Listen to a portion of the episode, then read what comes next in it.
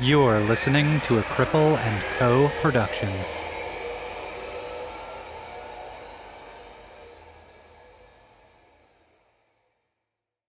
This episode of Disability After Dark has been brought to you by ClonaWilly.com. Clone a Willy and Clone a Pussy are do-it-yourself molding kits that allow anyone to make an exact replica of any penis or vulva into a sex toy at home. All materials are ethically sourced and 100% body safe. If you shop at clonawilly.com right now and use the promo code DARKPOD at checkout, you can get 20% off site wide. Wow! That's a deal that cannot be cloned. I talked to one of the representatives the other day, and they are more than willing to answer any questions you have about how to make your own Clone a Willy or Clone a Pussy, how to use the kit. They're so, so willing to go on this journey of cloning a Willy or cloning a Pussy with you, and they're super nice and super responsive to any concerns. So if you want to pick up your own Clone a Willy or Clone a Pussy kit right now, head over to clonawilly.com and use promo code DARKPOD. That's D A R K P O D at checkout right now. And remember, this is a deal that cannot be cloned.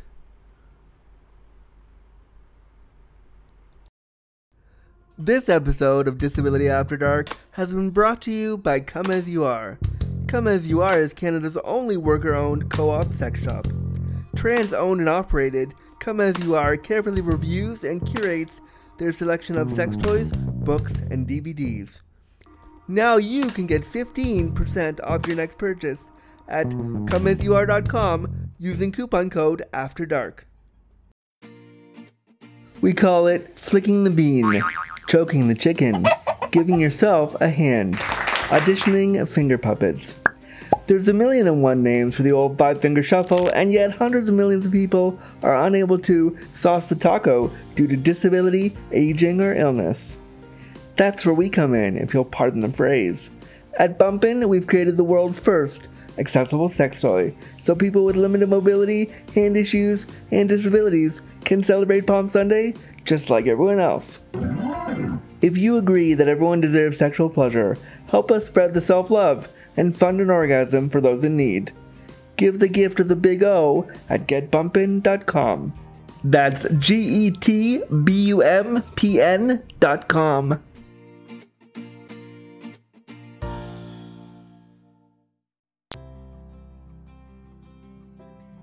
Hey Andrew, how are you? Hey, Kristen. I'm okay, but if I'm really honest, I haven't been doing super great lately. I'm kind of super, really down. Oh no, I'm sorry to hear that. What- Well, you and I talk all the time. We talk every day. And you know I've been thinking about going to therapy, but I've been to Mhm. therapists before, and I'm afraid that a therapist wouldn't understand all my disability stuff.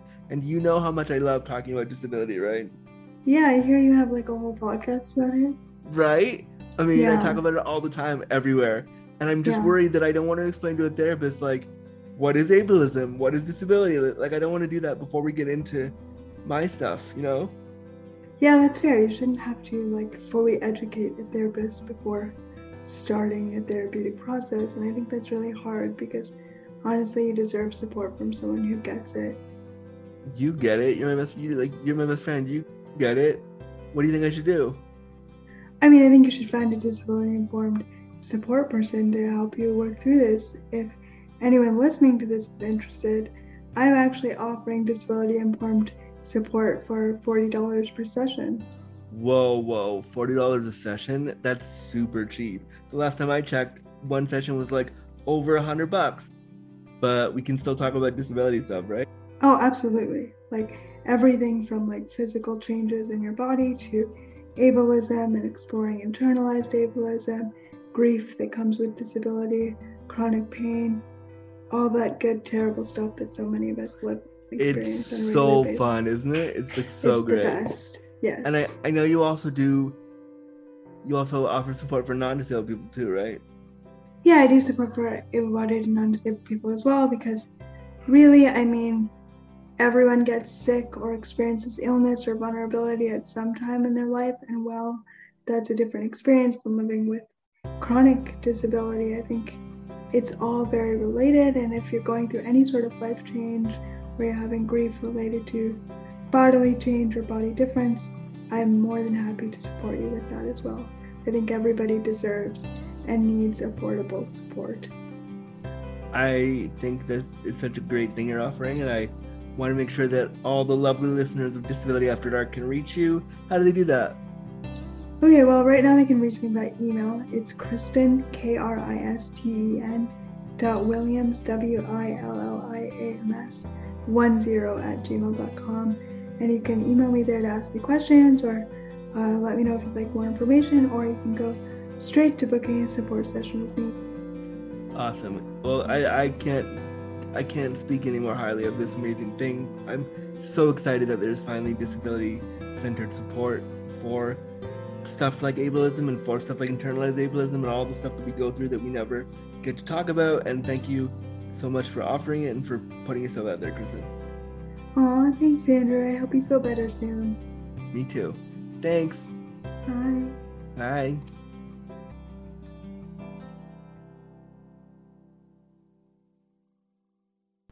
Content warning. The language, content, and discussion found within this episode of Disability After Dark will be explicit. Listener discretion advised. This is a podcast that looks at disability stories. It's like sitting down with a really close friend to have a real conversation about disability, sexuality, and everything else about the disability experience that we don't talk about. The things about being disabled we keep in the dark. Here is your deliciously disabled host, disability awareness consultant, Andrew Gurza. Hello, hello, friends. Welcome to the show, friends, and thank you so much for clicking on this brand new episode of Disability After Dark, the podcast shining a bright light on disability stories. I am your delectable disabled daddy, Andrew Gurza. Let's get comfy, cozy, and crippled and get this show started, shall we? I just want to give a quick shout out to the people that have signed up for my new series, This Shit Is Real, where we talk about gastro stuff, disability, poo, and all that stuff. I've dubbed the show the show where we learn how poo affects you. This shit is real. I'm so excited about it. People have been um, signing up to be a part of that show. It comes out every Thursday, and we talk about poo and disability, and it's one of my favorite series that I've ever done, in addition to the main shows that we do every Saturday. But I love being able to put different content like this up and offer different kinds of shows where we talk about all these different things. And I don't have to start a whole new podcast for it, don't have to start a whole new show for it, but I get to explore different facets of the disability experience through series like this. So I would love to have you come on the show and tell me how poo affects you and be a part of this shit is real. So if you want to be a part of that, come on the sh- come on the email and email us at disabilityafterdarkpod at gmail.com and use the subject line this shit is real and let us know how poo affects you. Just a reminder, if you want to support the show, you can of course do so by heading over to our Patreon. You can go to patreon.com slash disability after dark and pledge as little as $1 a month up to $5 a month or more if that works for your budget, or a yearly amount if you're able to. And you can do that uh, to support the show. I would love your support. It means a lot to me as a disabled creator. So if you're able to do that, great. But if you're not, that's okay too. You can also leave us a five star review wherever you get your podcast. Let people know why the show is so important to you. And um, it would mean a lot to me. So if you're able to, please do that. Thank you so much. But now let's get to the show. On the show today, we talk about teenagehood and Tourette's syndrome. And we talk with Max Charney, who is a teenager living with Tourette's, and he shares with us his experience living with Tourette's and what it is like to have Tourette's and kind of his experiences with doctors, his experiences with other kids who don't understand the the lived experience of Tourette's who say mean things and how he handles all that. We really just dive into what it's like being a young person with Tourette's, and I really enjoyed sitting down with him and having him share his story of not only living with Tourette's but also being a trans person with a disability. It was really great to chat with him and hear his experiences. And I've learned so much about Tourette's. He's also an, uh, the youth ambassador for the for the American Tourette's. Wait, let me find out what it actually is. Hang on. I found it. Max is a youth ambassador for the Tourette's Association of America, and I think that's really cool. And so we talk about that a little bit as well, and really just just again we just dive into teenagehood with Tourette's, and I thought it was a really fun, interesting opportunity to speak with somebody and bring again bring a youth voice to discussions of the lived experience of disability, and I was really excited to do that. At one point during our conversation, Max talks about how a doctor was rather dismissive of him and didn't really help him very much.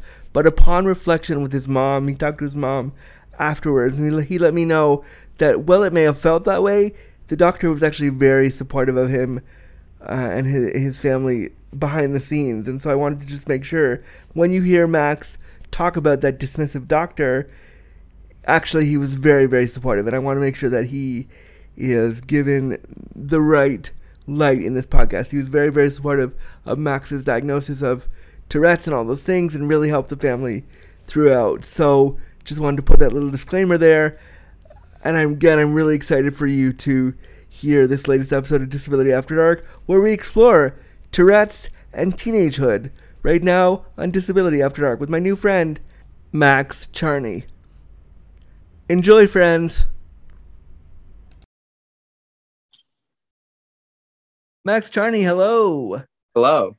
Hi, so nice to have you on Disability After Dark. You are such a patient guest. We've rescheduled this a bunch of times now, and thank you so much for being here today. And you're one, you are so much, you're so much, so much younger than me. To uh, my birthday is in three days, and so when you said you were you're in high school, right? Yeah, junior currently. Yeah. So when you said you were in high school, I was like, oh my goodness, that for me was like 20 years ago. So I feel like an old, old person. But um, I always love talking to young disabled folks, and I'm excited that you wanted to be on the show. So thank you for being here. And thank you for having me. Uh, this is a very cool thing that I've been very excited for. I, I can't wait to get into some fun stuff. Uh, but first off, can you just tell us a little bit about yourself and who you are and what you do? Okay, cool. So uh, my name is Max, technically Maximus, but I just go by Max because just for the sake of it. Um, I'm from Southern California, specifically like half an hour from Disneyland because I can say that and people know where that is. Um, I've been doing marching band for a few years, specifically tuba slash sousaphone, so the thing with the bell over your head. Um, cool. Been doing that for a few years. Uh, I started doing theater currently, loving that. Um, a lot of the my free time is spent doing advocacy work. I'm a youth ambassador for the Tourette Association of America. Uh, I started doing that this last February, so this is still very new for me. Um, oh wow, cool!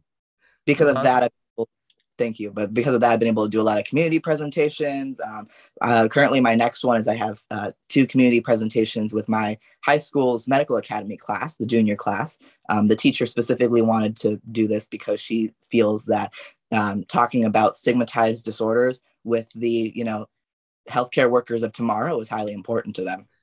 That's really great. That's so awesome. I, I I love that such a that because when I, when I was 17, like I do advocacy now, but when I was 17, my biggest concern was does the boy in my drama class like me and why how do I get the boy to like me? So the fact that you're like into advocacy at such a young age is really cool and really important. And I think that like the the disabled youth are the like the disabled youth of tomorrow. And so I think I think just the, the fact that you want to do this and are so passionate about it is really cool.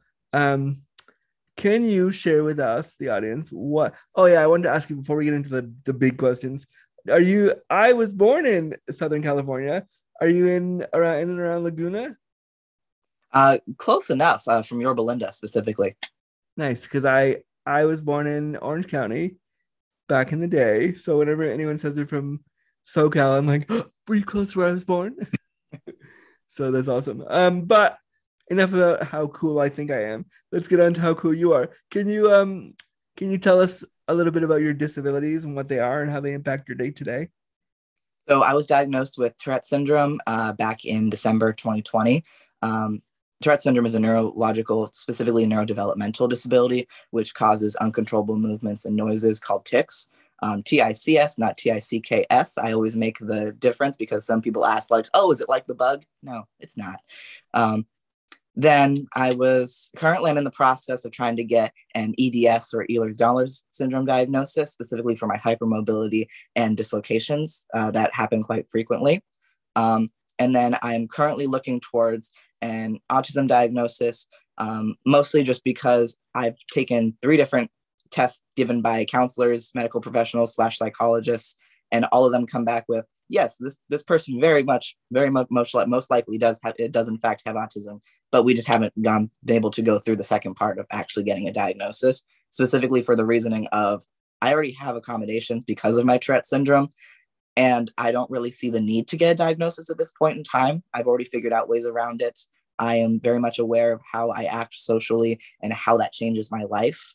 So I don't really see what a diagnosis, what, what a name on a sheet of paper would change about my life whatsoever currently. Yeah. Do you think a diagnosis would help you later down the line get extra support if you needed it? I think possibly yes, but there's a lot of different things in my docket that we're trying to look towards. Um, I did not mention this to the audience yet, but I'm a transgender man. I transitioned in roughly end of middle school. Um, and currently, the next things on my docket are uh, my name is getting legally changed, as well as my gender is being legally changed, and that will be my court date is on June. I want to say 8th, yeah, June 8th specifically. Um, so that's the next big thing we have going on. Um, and then after that, um, I'm having top surgery, specifically keyhole, in July, July 5th. Wow, you have a lot of it's a lot of stuff going on really in really quick succession. We're recording this in May of 2022, and like it'll probably come out now that you said the dates of all the things. It'll probably come out in June, realistically. Now that I know, now, that, now that I know more of the things, will probably come out in June. Um, so like that's a whole lot of stuff going on for you right now. Um, is all of that like overwhelming for you? Or are you like super overwhelmed with all the stuff you have going on? It's what I wanted since forever um, I kind of figured out what name I wanted to be called when I was six or seven. Wow. Um, that's when I started figuring out, like, hey, this is my name. I want to go by this. Granted, did not happen socially in a physical form. It happened online. Um, but I started being f- figuring that type of stuff at, out at a young age. So this uh, process feels more like na- more natural, more like this. This is just a thing that was supposed to happen eventually. That's cool. I mean, and I think you know because so many people who who are struggling who are struggling with identity stuff and who um, don't have the support system it seems like you have to to do what you're doing. I think it's really I think you are kind of a role model for young people to, who are who are thinking about transitioning, who are thinking about doing all this stuff. Like, oh, yeah, I can do it too. So I think that's really awesome, and I think that's really um, I think it's really it's really cool and important that you're that you're pushing for all this stuff at such a young age. Thank you. I really do try and be a role model for those because the way I view it is the only reason that I figured out that I was trans at such a young age was because on TV specifically, we saw uh, me and my mother saw a um, advertisement on TLC for I Am Jazz when that just came out. Oh wow! So that like sp- that the little bulb of oh my god i could do that. That's really that's super awesome. Um how speaking of your family because i know that when you when you sent in the form um your mom helped you send it in. Um, yeah. and my relationship with my mom around my disabilities is really strong and she's a big supporter of mine. What's your relationship like with your mom in regards to your disabilities we have a very very well connection about it uh, specifically because she struggles with rheumatoid arthritis as well as suspected ehlers-danlos syndrome. So we have a lot of the similar chronic illnesses and we'll make jokes about being like oh haha we're taking the same med you know? That's cool though. You have a bond like you know my mom is getting a bit older and she's she's dealing with some arthritis in her hand and stuff. And so you know we have a similar kind of sense of humor of like oh yeah you maybe you'll need a wheelchair soon like don't worry about it we got a whole bunch here because I had a bunch when I was a kid. So like, I think the bond around that, having a parent that kind of understands, is really important. Oh, definitely, it for sure is. It has helped a lot of ways, especially it has helped uh, me just feeling more comfortable in my own skin. You know. Yeah, yeah, totally. One of the things that I remember that you put in the form that I want to chat with you about because I think it's important. One of the things when I was you wanted to talk about managing your disability in a public high school, and I remember the absolute like horribleness for me as a disabled teenager trying to be cool and trying to like hide my disability and do all the like do all the things to be a cool disabled kid and not have people make fun of me. Tell me a little bit about what the experience of managing your disability in public in a in a high school has been like for you so disability wise it gets very frustrating with how people treat me you know um I do joke about the like the circle of, of of issues. You know, first we have the first layer of what they see, or they see me ticking, or they see me moving uncontrollably, and they think, "Well, that's pretty weird." Um, if you know, if if people bully me on a personal level, maybe it'll be the fact that they knew me in middle school before I transitioned. Um, if they knew me on a different personal level, maybe it's the fact that I'm gay and that they knew that. So it's the fact of there's a there's a quite a few little factors that they like to tease about. Um, but you know, it's the idea of I have the I just have always had the mindset of no matter what someone says is never going to let me to to affect me physically. So why would I let them affect me? Yeah. So you've um, really kind of been on the like you've just been like i'm not to let you this bother me and i'm to go like yeah um the only downside to that is um part of tourette syndrome is it is uh, a little bit of an impulse disorder which comes along with anger management problems, being very impulsive. And if I do end up getting bullied, granted, I will check and make sure like there's not that many people like there like worst case scenario if I get into a fight, there's not that many people, like it'd be fine. Or there's a there's a person, there's an adult nearby. Um, but other than that, I will usually make some pretty crude joke or um, my favorite one is one guy um, called me queer in the lunch line and then yelled at me in front of his friends asking if I had a boyfriend. Okay. And I turned around and I said, and, and I and I was saying, like, why are you interested? Are you looking for a spot? And I was just, I was just fucking with him the entire and because it's an enclosed lunch line. So I was just pretend flirting with him the entire lunch line, the entire way through. And by the end of it, I shouted, like, bye, babe, have a good lunch. And everyone heard it and he was mortified.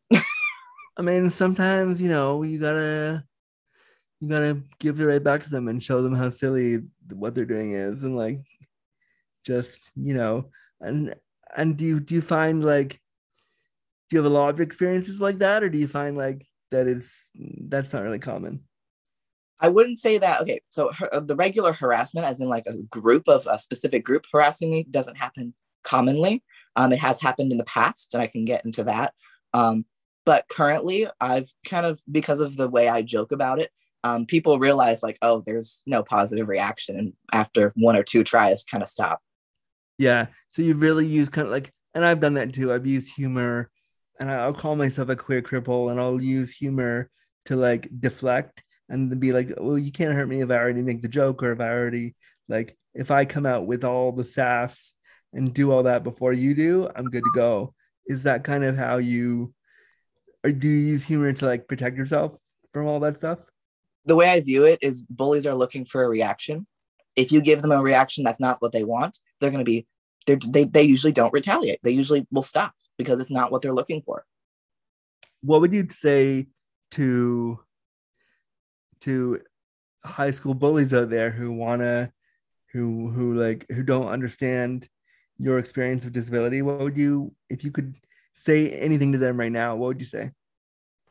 You never know what someone is struggling with if you make fun of someone for flapping their hands in public, you don't realize that they're having an internal problem. Or you make fun of someone who's asking you to repeat a question and you don't realize that they can't actually hear you. And it's just the fact of you have no idea what any person is struggling with at any given point in time. So to give everyone these exact same high standards will never fix anything.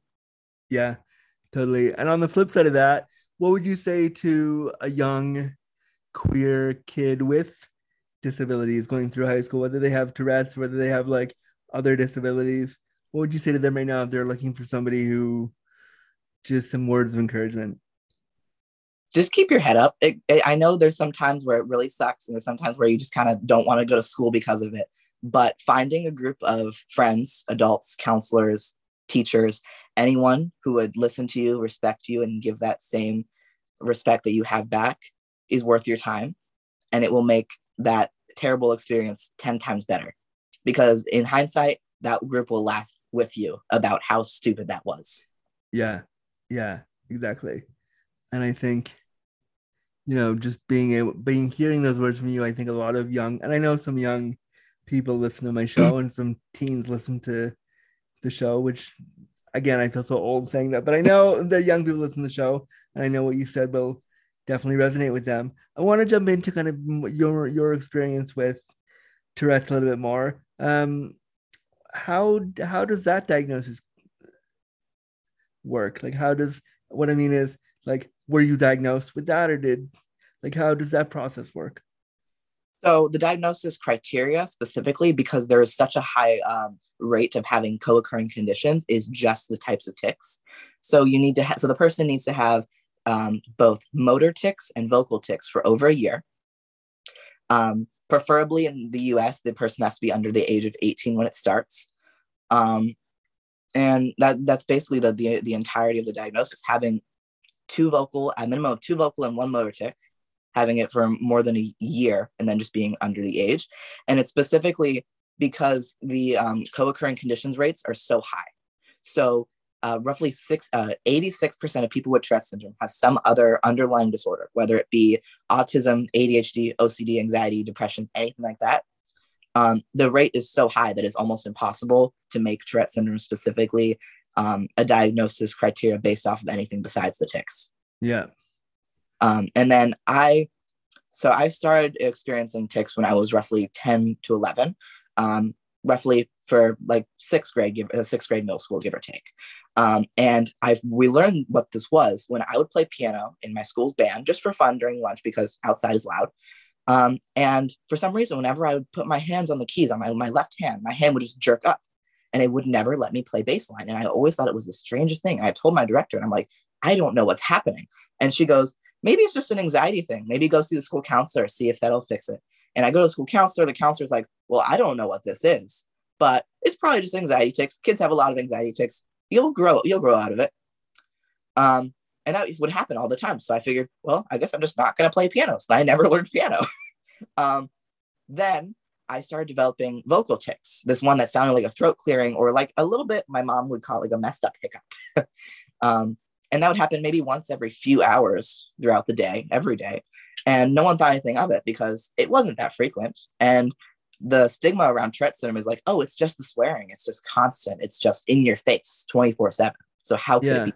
And the media, the media representations of Tourette's are so, I find them so incorrect and overdrawn and like they're used to, you know, the, the, the character with Tourette's is like overextending themselves, swearing a lot, being being really abrasive, which I'm sure some people with those kind of tics have those, but I think you know, I had a friend when I was in grade school who had Tourette's and they had this similar tics of what you're you're talking about, like the throat clearing thing, a little bit of some whistling. And, you know, after a while you just you got used to it and it wasn't something that like for me as the the other disabled kid in the room like you just were like okay yeah i'm different too cool yeah it's specifically um and then going back to the whole diagnosis criteria was i went to a um, psychologist a few months into the pandemic because about a week or two before we went on lockdown i started uncontrollably whistling two or three times per the day.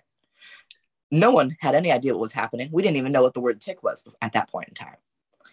And my family's like what the fuck? You know like this kid like starts uncontrollably whistling. Then a pandemic hits and then it just gets 10 times worse. I start um, developing a tic where i cat call people.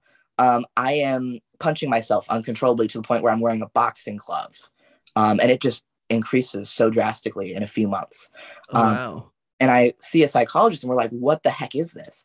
Um, and they're like oh it's it, it's probably Tourette. Like go see go, go see a neurologist who can get a diagnosis. I go to the neurologist, not even a 30 minute count uh pre- like uh, like uh talk with the doctor and he's like yeah you have tourette uh we can do there's there's a medication route there's a there's a therapy route and then you could also do nothing if it doesn't severely impact your life that was like almost the entirety took 30 minutes to get a diagnosis from a doctor Wow. The irony is, you know, you're you're looking into an EDS diagnosis, you were saying earlier, and that that could take people I've spoken to have said it's sometimes taken 20 years. So like Yeah. the the dichotomy between one taking 30 minutes and one taking like 20 years is so so like just mind-boggling to think how different those diagnosis processes are. it is so strange. And specifically um, that that neurologist was no longer my neurologist. We only saw him for about a year. Um, but the fact that many neurologists are so quick to medicate so quickly is just so strange to me. It's the fact of like again it was a very quick um, appointment. And he already was like yeah i'm just going to write this prescription. It's going to be like an anti-anxiety. It'll help this this that. It'll probably help your tics. We'll see what happens you know if it doesn't come back in three months. Wow. Wow. Like it's so for me hearing that and that being your diagnosis session is so dismissive of like the big thing that you as a person and your family were going through trying to help you and trying to support you. And like for him to just be like I'm going to check a couple boxes and that's how you to come back in 3 months like if I were your mom I would have pulled the doctor aside and been like what try again like no Yeah. And I think one of the frustrating parts is um, in the pamphlet that he gave us, just explaining stuff, it only explained the medications and it only explained the treatments. There was no support groups. There was no mention of any national groups. There was mention of no local groups, nothing. that's i mean that's really that's really disheartening because like you would think that getting a diagnosis like this and given the stigma we have around tourette's um you know support so I, would imagine support group is really important. Is that kind of why you wanted to become a youth ambassador for the tourette's association of america Definitely. Um, I found the organization when I was Googling questions, actually, when I got my diagnosis. Because my first thing was on the car ride home, I Googled, is there a cure? And granted, I was given with a no, but that no was given by the Tourette.org, which is the main organizational website. And then it led into a group of the questions and it said, Hey, are you a recent diagnosis? And I'm like, um, I'm pretty much the closest you're going to get to a recent diagnosis. So I was like, Sure. And I go through all these little boxes. In under mm, 15 minutes, 20 minutes of a car ride, I get, I find a local chapter, a local support group, um, a national advocacy organization, um, different ways to be a part of the organization. There was a 5K marathon for uh, funding. Like there was just so many possibilities. And it's like, dude, this doctor could have at least sent me a link. yeah or like googled it himself and been like oh look what i found. Like it's the fact that he just sent you gave you a pamphlet which was probably written in like the 90s or the 80s or like you know because they don't update those things super often. So i can imagine like what he gave you wasn't super um current. So like the but the fact that within a 15 minute car ride you found all that stuff first of all that's amazing and great for you to know that that's out there but also like medical professionals do better. Uh, for sure yeah. And um getting back to the whole medical professionals part um when i went uh last uh, end of february slash beginning of march i went to i was invited to dc uh, for my youth ambassador training um, we spoke online with multiple of our state representatives asking for funding talking about stigma all that kind of stuff. It was very very interesting. But that was my very first time meeting more than one person with tourette syndrome. Wow. And Was- the positive yeah sorry go ahead. Yeah yeah yeah. The positive was uh, as we hung out for two almost three days straight at the end of it we are like okay let's leave the hotel. Let's go. We're going to cross the street. We're going to go get some food. Out of the seven people i went with four of us were confused why people were staring at us because we got so used to the normalization that we were like oh wait a minute we we don't have automatically fine public interaction and so like i mean i can imagine you know seeing people stare at you in public like i know people stare and people stare at me in public when I go in my wheelchair and when I when I go just to the store, they stare at me like I'm an alien with three heads. What is that something you like? Are you used to that yet, or is that still a new thing you're grappling with? It was rough in the beginning. Um, specifically, the first thing I had to change in my life was um, during the pandemic. I would walk my dog all the time. I just that was a very fun thing we did. Um, and I learned that because of how frequent my cat call tic was, if I ever saw a woman that I was walking either behind or nearby, I would immediately cross the street. Yeah, just to to make them feel safe and to like Yeah. ensure the tic didn't happen. I never wanted anyone to feel uncomfortable, and especially being outside. Um, tics can be very much triggered by environment. So there's outside. We're uh, in Yorba Linda. We're a bird sanctuary, so there are just a bunch of birds making a bunch of noise everywhere. So I was ticking almost constantly, Yeah, and it was the idea of like, okay, I know this tic is going to happen. I'm just going to go out of my way to make sure someone's not terribly uncomfortable about it. yeah, yeah. Um, you know, because the tics can be so random. How has that affected your like your dating life and trying to date as somebody with Tourette's in high school who's gay and who's trans and like how like how uh, just tell me all the ins and outs of dating with all those identity pieces. So with all of them combined, it is it feels impossible to be completely honest with you. Um, it's the combination of you know you look at the fact that my school is predominantly not the most blue, um, so there's not that many openly gay kids. Um, then you meet into the that what was this some some some sort of statistic about like only 11 to 13 percent of gay men would even think about dating a transgender person Yeah, something about that. Then you think about there was roughly what 20 gay kids at my school.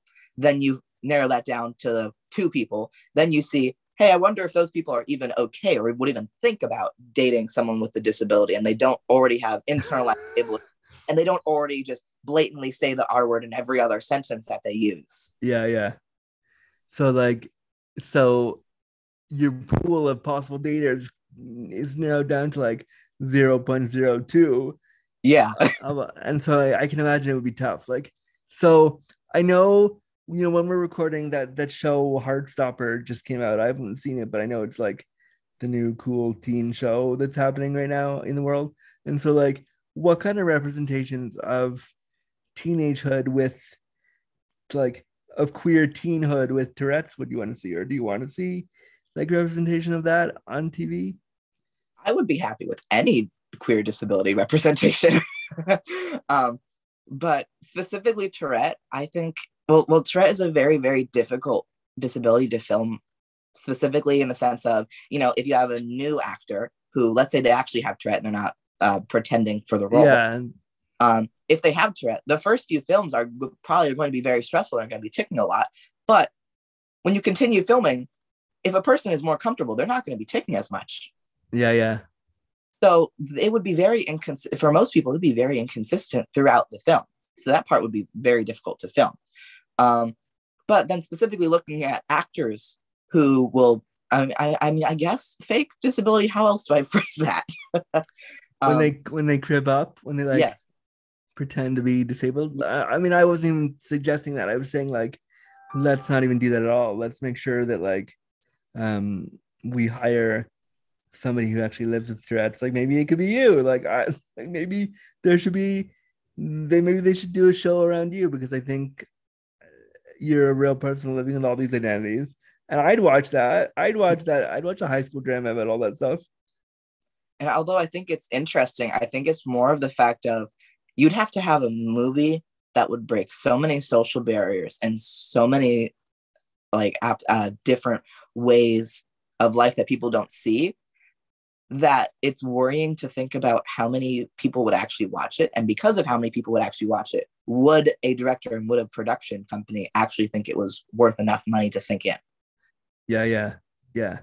Um, I think just the way you tell the story, like, could be, could be the hook. Like, some of the stuff that Netflix is greenlighting right now is not amazing. So, like, so like, if they can greenlight crappy stuff, and I'm not saying that you're trying to be crappy. I'm saying if they can greenlight, like, you know, the Kardashians, right why shouldn't they be looking at bigger and better stories like the cool trans teen with Tourette's. Like there's there I, I think there's a story there for sure. I think there could be. Um, I do wish there was, you know, but again, it's very strange to look at. Um, just in the sense of how many people would this actively affect versus how many people would consider this more stigmatization because if we look at let's say the person with Tourette is very severe then are we going to perpetuate the idea that everyone with Tourette is still severe? Yeah. or if the person's very mild do we go back to the you know what we're seeing with people saying the tiktok trend of quote unquote teens faking tourette? Oh yeah, I forgot about that bullshit. That's it's still happening. It's so annoying. Uh can we okay, I don't go on TikTok because I'm old and also because like I'm not cool, but like I just think that's inappropriate. I think seeing kids faking Tourette's on TikTok, it makes me really angry because somebody like you who actually goes through the experience and lives through the stigma and has people make fun of them because of dis- of Tourette's and because of their lack of understanding about Tourette's. It's like it just makes me angry. And like Yeah. TikTok should be doing a better job to to ban that shit. And I, I do think that TikTok needs to work on that. But specifically, I don't even think it's the idea of faking, it's more the idea of fake claiming. Um, because to be completely honest with you, I uh, every single mutual creator that I'm friends with on that app who also has Tourette has also experienced people in groups fake claiming them. There's an entire subreddit specifically on teens that quote unquote fake Tourette syndrome on TikTok, when in reality, they don't even fake. Ew, well that's oh I've been put on that subreddit twice before. that's that's even worse. So just so I'm clear, because again I'm an old person. Um, so this is people that actually have Tourette's that teens are saying, oh, they must be faking it. The vast majority are not faking it. Granted, there's always a few out of the bundle that you'll see who are putting a hoodie over their head and then doing a TikTok dance while pretending to tick. Sure, that's obviously fake if they can't even reveal their face. But you know, the active people with you know half a million followers have been doing this for five, six years. Yeah, yeah. Um, I didn't look up your TikTok because again, I'm an old person. But but um, what kind of content do you want to see on the TikTok about about um to to fight that stigma and fight that stuff? What kind of stuff do you want to see on there? I enjoy just watching the daily life stuff, you know. I don't I'm not the biggest fan of watching content that is, you know, videos of just advocacy of defining words or th- those kind of things. It's like I already know that kind of stuff. I don't find enjoyment in it. Um, but it's the normalization videos that I enjoy, you know, just Yeah. having with your friends at a park or just just doing something that's a, that an average person also posts about. Yeah, yeah. So you're just like, because well, I'm thinking like even hearing you talk about this, part of me wants to jump on the TikTok right now and be like, "Yo, can we not fake this stuff? I hate it. Stop doing it." Maybe I'll do that for you, and so that you don't have to do it. Maybe I'll be like, "Hey, listen, don't do this. It's horrible." Um, but let's go back to dating for a minute. Is there any part of of your uh, Tourette's diagnosis that you would use is like, if you were to sell yourself as a potential date, would you be like, "Hey, my Tourette's makes me sexy"? Because is there like any selling point part of Tourette's, or am I totally out in left field here? Um, not completely, though. I think one of the fun jokes that I like making is um, I will use the fact that I have Tourette in uh, when we go to Disneyland specifically, you know, to get the the fun. I call it the fun line. yeah, yeah, good, and you should because you are disabled. Actually, oh yeah, that's what I wanted to ask you. Do you consider Tourette's a disability? Definitely, yes. Um, there's parts of it that not many people talk about. And it's called tic attacks. So not every person with with Tourette experiences this, but many do, and it's basically an intense, almost constant bout of tics that could happen anywhere from 15 minutes to multiple hours. Oh, Um, my worst one was I was almost basically convulsing to the point where I was struggling to walk, and my father had to take me to the emergency room, and I had to be medically sedated. wow. Um, that's that's really scary. Um, and you know, again, the popular media depictions of Tourette's don't show that, and they don't show that reality. Um, but what I wanted to ask you around disability was, um is disability and identity that did I did I ask this already? If I didn't, if I did, well, I'm asking again. Is disability and identity that you're a word that you're like more comfortable with now? How how has it been like coming into that identity? Um, it took me a second to get used to, but I think it takes me a second to get used to all labels. You know, I didn't consider myself, I didn't call myself gay for multiple years. I I openly came out, sure, in like seventh grade, eighth grade, but I didn't feel open with that label until maybe last year. Yeah. Wow. So yeah, so is disability still something you're like not grappling with per se, but it's still taking a while to feel comfy for you? It took quite a long time, but once I got comfortable with it, it was almost immediate, um, like a, like a, an instant of like, yeah, I mean, it's not a bad word, so why should I worry about considering it such? Yeah, yeah. I mean, it isn't a bad word. It's a pretty cool word, and there's lots of ways you can like play with it and make it fun. Um, and yeah, I think you should use your Tourette's to get in the fun line at Disneyland. I think you definitely should. Uh, but I want to go back to dating for a second. Like, like, okay, so if you were, because you this, so have you have you gone on a lot of dates so far? Um, I do slightly have a little bit of commitment issues, so it's mostly one just just meeting at a party, and then it's oh we hang out for a few hours. I get this person's number, and then we eventually stop talking. oh no. Well, maybe maybe uh maybe at some point that'll change, but don't worry too much. You are set. You are like just almost 18, so you have a lot of time to figure that stuff out. And Yeah. I think you know you should like, but when you've approached somebody to want to go on a date, and you have you had to come out about the Tourette's more openly when you wanted to be like, hey, want to hang out, or has it been like just at parties and then you start talking? Um, well, first, I always make sure like I know the person. You know, I don't like putting myself in like potentially dangerous situations. So like Yeah. I'm being like, hey, by the way, I'm gay. By the way, I'm trans. By the way, I'm disabled, which always pushes people off. um, but if they stick through that part, then I'll get to know the person because it's more the fact of I don't want to get emotionally attached to someone and then find out that they in some part then they just like suck in some way. yeah, yeah, totally, for sure. Um, just for fun, who's your like current gay crush right now? Honestly, I don't totally have one. What? Shocker. okay. Um that's cool. I mean, I have a ton. I could think of like five people right now that I'm like, yep, that one, yep, that one. I have I have a ton, but that's cool. Um tell me a little bit about your experiences other than other than when you went with your with the other folks at Tourette's at the at the um ambassador thing in DC. What are some of the other reactions to Tourette's that you wish people wouldn't do? Um, I think my worst one was um, I had a math class last year that completely sucked, by the way, because I had to retake the course, even though I already had the credit because they just didn't know where else to put me. Um, so I was just in that class pointlessly. It was so stupid, but that's besides the point. Um, the teacher wasn't the best person ever um, and would openly let people mock my tics during class. Come on, are you serious? And there was this one dude who would just randomly start whistling during class. And it was only like a brief second or two, which it wasn't a tune. So he couldn't use that excuse. But it's the fact of if someone um, whistles in a specific way, then I will almost always respond back. Yeah. And it's the fact that the teacher the teacher let him do that. Like, ew, how Yeah. ableist. Like And it completely sucked. But it that happened for it was it was a one semester class. So that happened for three, four months.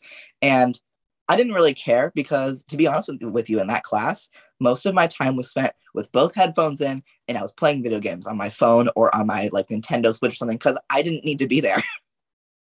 yeah, yeah. So you Um, just gonna you just sort of like yeah. zoned out. it wasn't a terrible experience because it didn't like actively affect me, you know? Um, but then that same summer, me, my sister, and two of our mutual friends went to go see that new Conjuring movie, uh, Con- The Conjuring, The Devil Made Me Do It. Yeah, I remember. Um, and guess who was behind us? No way. The guy that bullied you? The guy and his four friends. Oh, come on. And they st- and they were whistling during the movie. Fuck off. Like And Exactly. And they started doing that to the point where like my sister yelled, okay, I, my sister is a little bit more assertive than I am. Um, she's, she's 16, but she's very much more, uh, she acts a little bit more mature in those situations than I do. Um, but she yelled at them. They didn't stop. So then I had to leave the movie and go get management. Well, good for you. Did they get kicked out? Um, security went and like and said like, okay, li-, and he he pulls me aside and he goes, listen, there's 25 minutes of the movie left. I'm gonna sit. Uh, he, he goes, I'm gonna sit in the back seat in the corner. If they do anything, I'm kicking them out immediately. I'm not giving them a refund. But if they don't, I can't do anything because I didn't see it. Yeah, yeah. And I was like, you know what? That's fine. I come back and my sister goes, Oh my God, you have no idea how many times I yelled at them and how loud I yelled at them. and I'm like, and I'm like, okay, that's great. Thank you. Let's please watch the movie now. And thankfully, because of the security guard being there, nothing happened for the rest of the movie. But like, I can't imagine. I can't. Like, I can't imagine going to a movie and having somebody openly mock me throughout a movie. Like, I've gone to movies as a wheelchair user, and I've had people look at me and stare at me and act all act all funny when I want to. Like when I have to ask a non-disabled person to leave the the wheelchair accompanying seat, and they they get all like uppity, but never throughout the whole movie has somebody like openly done that to me. And I think if somebody did that to me, I, I would just be so like, how hard must it be for you to like go to go to a public place knowing that people will stare, knowing that somebody could make a joke about you. Like it's got to be, it's got to just be really hard. It is very frustrating at times. Before I was like medicated on the correct medication, I was ticking a lot more, and it was very apparent. Um, and because of that, there was a lot of places I just straight up didn't go to. Um, I mean, even now, I refrain from different places. I don't go to the library, you know, because I feel like people are there to study. I'm not going to go and be a disruption.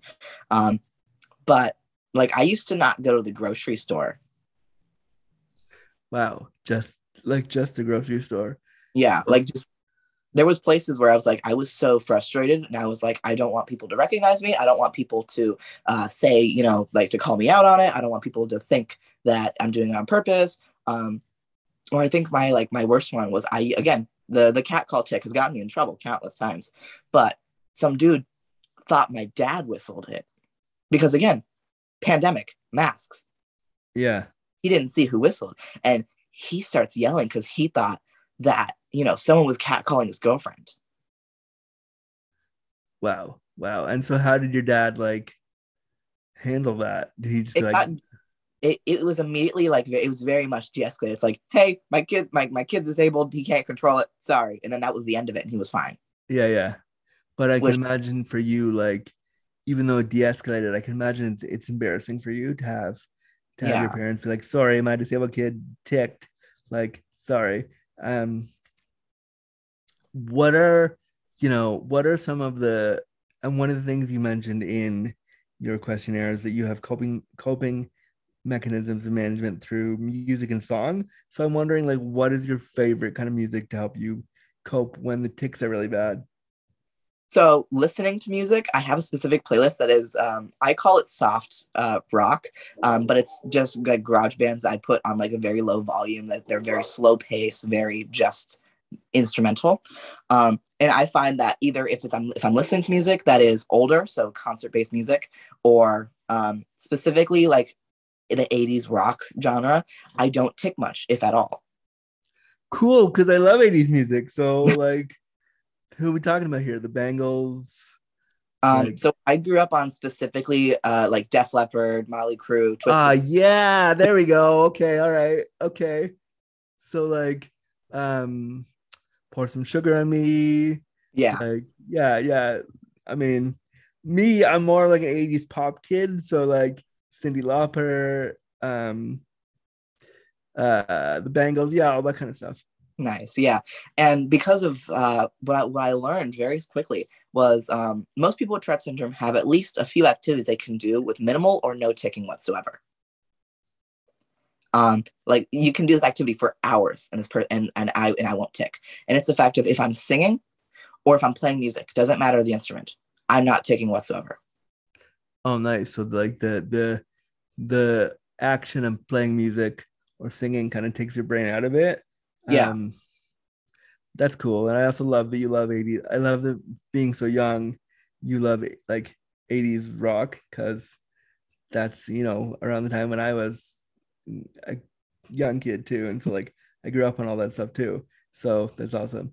Um, what is what I want to ask you is what is a common misconception of Tourette's that you want to dispel right now?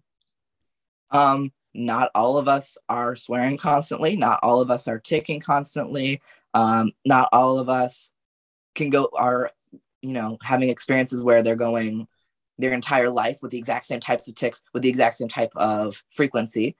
Um, you know, we're still capable of doing stuff. I'm currently working to become a mortician when I grow up. Well, hold on. That's that wow, I did not expect I expected like musician, I expected like, you know, like politician, I expected like some CEO of a cool like Tourette's advocacy group, not mortician. Wow. Uh total total tangent here. But why do you want to be a mortician? so I started doing taxidermy a few years ago. There's some fun works that I have over here on the side. Um, and specifically, I started doing taxidermy because I just I love the idea of preserving the beauty of both life and death in one piece. You know. Yeah. Um, and I always enjoyed that. Uh, I started uh, very currently, and I've loved that. Um, and then my school has a medical academy where if Oh. you do you do the four year course by the end of your last semester, you're doing an internship with a local like uh, medical facility. This is some like six feet under shit right here, is what this is. um, like, okay, all right, cool, cool. I could see you like starting a starting a YouTube about being a mortician. There's some I know there's some cool like YouTube channels out there where they talk about this stuff. So maybe that's a thing you could do. Awesome. I support this. Um and I'm looking through my list and I think we've I think we have kind of gone through all the things I was going to ask you about. Was there anything that you wanted to touch on that we didn't yet today? Um, I think one that we hadn't discussed is like um, public interaction in a positive way. Yeah, sure. How do we how I can never- people do that? Specifically, I never realized how many people would be like completely upset, uh, uh, uh, like completely fine with it automatically. That's great. That's really Um, good. I had a few teachers, um, my freshman year math math class, as well as my sophomore year first semester math class. I had this amazing, amazing teacher who, instead of you know, would uh, because teachers do two things. One, they try and ignore it, um, and they don't do so the best. Or two, they're afraid to bring it up and never mention it whatsoever. Which I feel like is even worse because you're staring at this crazy pink elephant in the room and you're trying to close your eyes, pretend that doesn't exist. Yeah, yeah, exactly. And I think when the teachers try to ignore it, like I had not the same thing at all, but I had spasms because of my disability when I was in high school, and I would jump and get scared by loud noises, and I would have a spasm, and the teachers would, they would, you, you could see that they wanted to be like, what's going on over here? And they wouldn't say anything because again, you could see they wanted to like intervene or understand, but didn't know what to do. So, so you know, for me, it was always like trying really hard to not have a spasm. And I never really had any teachers that were like, oh, it's okay, go ahead and have a spasm. Yeah. And this specific math teacher um, was so fine with it to the point where maybe once every few weeks he'd ask me a question just out of curiosity. And it's it, it's kind of awesome because he wants to learn and it's showing that he's not being, he's not trying to make an example of you. He's not trying to to show you up in front of the class. He just wants to understand so he Yeah. can better support you. And I think that's really great. and I lo- and I especially loved how he was very careful about it. So he would, before asking any question, be like, "Hey, can I ask you a question about so and so? If not, that's okay." Or like, uh, or we go on this whole tangent about how he didn't want to be rude. And he didn't know how to ask, which I absolutely like. It's overkill, but it's great because I know that you're being gen- like genuine. Um, yeah. would also only ask questions before class. And usually, because of how passing period works, I only had to walk maybe a two minute walk in this an eight minute passing period. So I would be one of three kids in the room. And that's when he would ask questions because he was like, yeah, this is a comfortable enough space. There isn't many people like listening. So it's relatively okay. That's cool. And can we give him a shout out? What was his name? Uh, Mr. Cusick. Mr. Cusick. We need more teachers like you who want to learn about how they can better d- better dismantle their ableism in the classroom. And I think the way that you did that with Max was super awesome. And I doubt you're going to listen to this, but if ever you do, um, we need more teachers like you because I think all teachers who have disabled teens or kids in their classroom, they all have some ableism to work through. And, and the more we can give them the tools to do that, the better. That was great. Wow. um, so Mr. Cusick, you're cool. Uh, Max Charney, this was really fun. Um, uh, is there anything else you want to tell the people about how how awesome you are? Um, well, I think I am a pretty cool person, but I think you're pretty cool too. So, so past, past publish. Um, this this is going to be happening before uh, this recording comes out, but um, a little bit of a fun promo of uh, Tourette Syndrome Awareness Month is from May 15th to uh, June 15th. Oh, good. Okay. Awesome. And specifically because of that, um, I will be in Minneapolis uh, May 13th through 15th at a national convention for the Tourette Association of America. That's really cool. Well, you know what I'm going to do? I'm going to move up the recording date because I didn't know that it was Tourette's Tourette's Awareness Month, eh, but from May 15th to June 15th. So I'm going to be, I'm the boss of the show, and I can, just, I have decided that I'm going to move it up. So, so everyone listening will hear this during, during, during Tourette's Awareness Month, which is awesome. That'd be so cool. Thank you. and that's what we're gonna do. Uh, and that way, when I listen back and I wonder when I'm gonna air this, I'll know that it has to be right now. Um, so editing Andrew, make sure you put it on the right date. Uh, but Max, this is so fun, and thank you for spending some time with me today and teaching us about Tourette's and talking about all your identities and how you live with them and how just I think I just think it's so cool that you're so young and so passionate because like I said when I was 17 I didn't have an advocacy bone in my body and I was a bit selfish and so to see someone like you who's wanting to wanting to kind of change the world at such a young age is really awesome and really important. Thank you so much. It is fantastic to hear that, um, especially just hearing that from, you know, in my perspective, it's the idea of like, I'm still relatively, I'm, I'm, I'm, I'm considered young. There's not, I don't have that much life experience, but hearing so many older people, you know, praise me for what I'm doing, or I've had multiple people be like, oh, um, you know, you, you speak words beyond your years has always been uh, strange but also amazing to hear in some ways you know if that makes sense yeah no you really uh, just from talking with you and seeing how like how composed and how like professional you are at 17 i was not that person so like i i think you know and being able to talk so eloquently about disability and about your experiences and about like and then about trans issues at such a young age is just, I think, really important. And I think you are an example of the cool, queer, disabled folks of tomorrow. And I was really, I was really excited to have you here. My last question for you that I had a few minutes ago, and I, I want to ask it before I forget. My last question that I have for you is what is one of your favorite parts of, of having Tourette's syndrome? It's the community. Um, because of my ambassadorship and because of just how many people I've met, um, I have friends in over 15 different uh, states. Cool. Um, okay. So, uh, a follow up question Which state in the USA have you not visited yet that you really want to? I really, really want to go to Michigan specifically because where my father's family from is from, and we just haven't been able to visit yet. I've never been there, but I hear interesting things about Michigan. I can't say good or bad. I just hear interesting things. A little bit of both in that group. Yeah, totally. But Max Charney, um, thanks for coming on today. How can the folks, if they want to follow you and support what you're doing, how can they support you? Um, well, I have an Instagram that is going to be max period underscore period c period underscore. Um, I know I just wanted to keep my basic name in there. Um, you can also follow me on my TikTok, which is Maximus dot or period TS. I post a relatively mostly advocacy content as well as again, I am an average high schooler, so I still post just me being stupid sometimes. I mean, I mean, sometimes you gotta have that fun, silly content for sure. But I will make sure that all that stuff's in the show notes.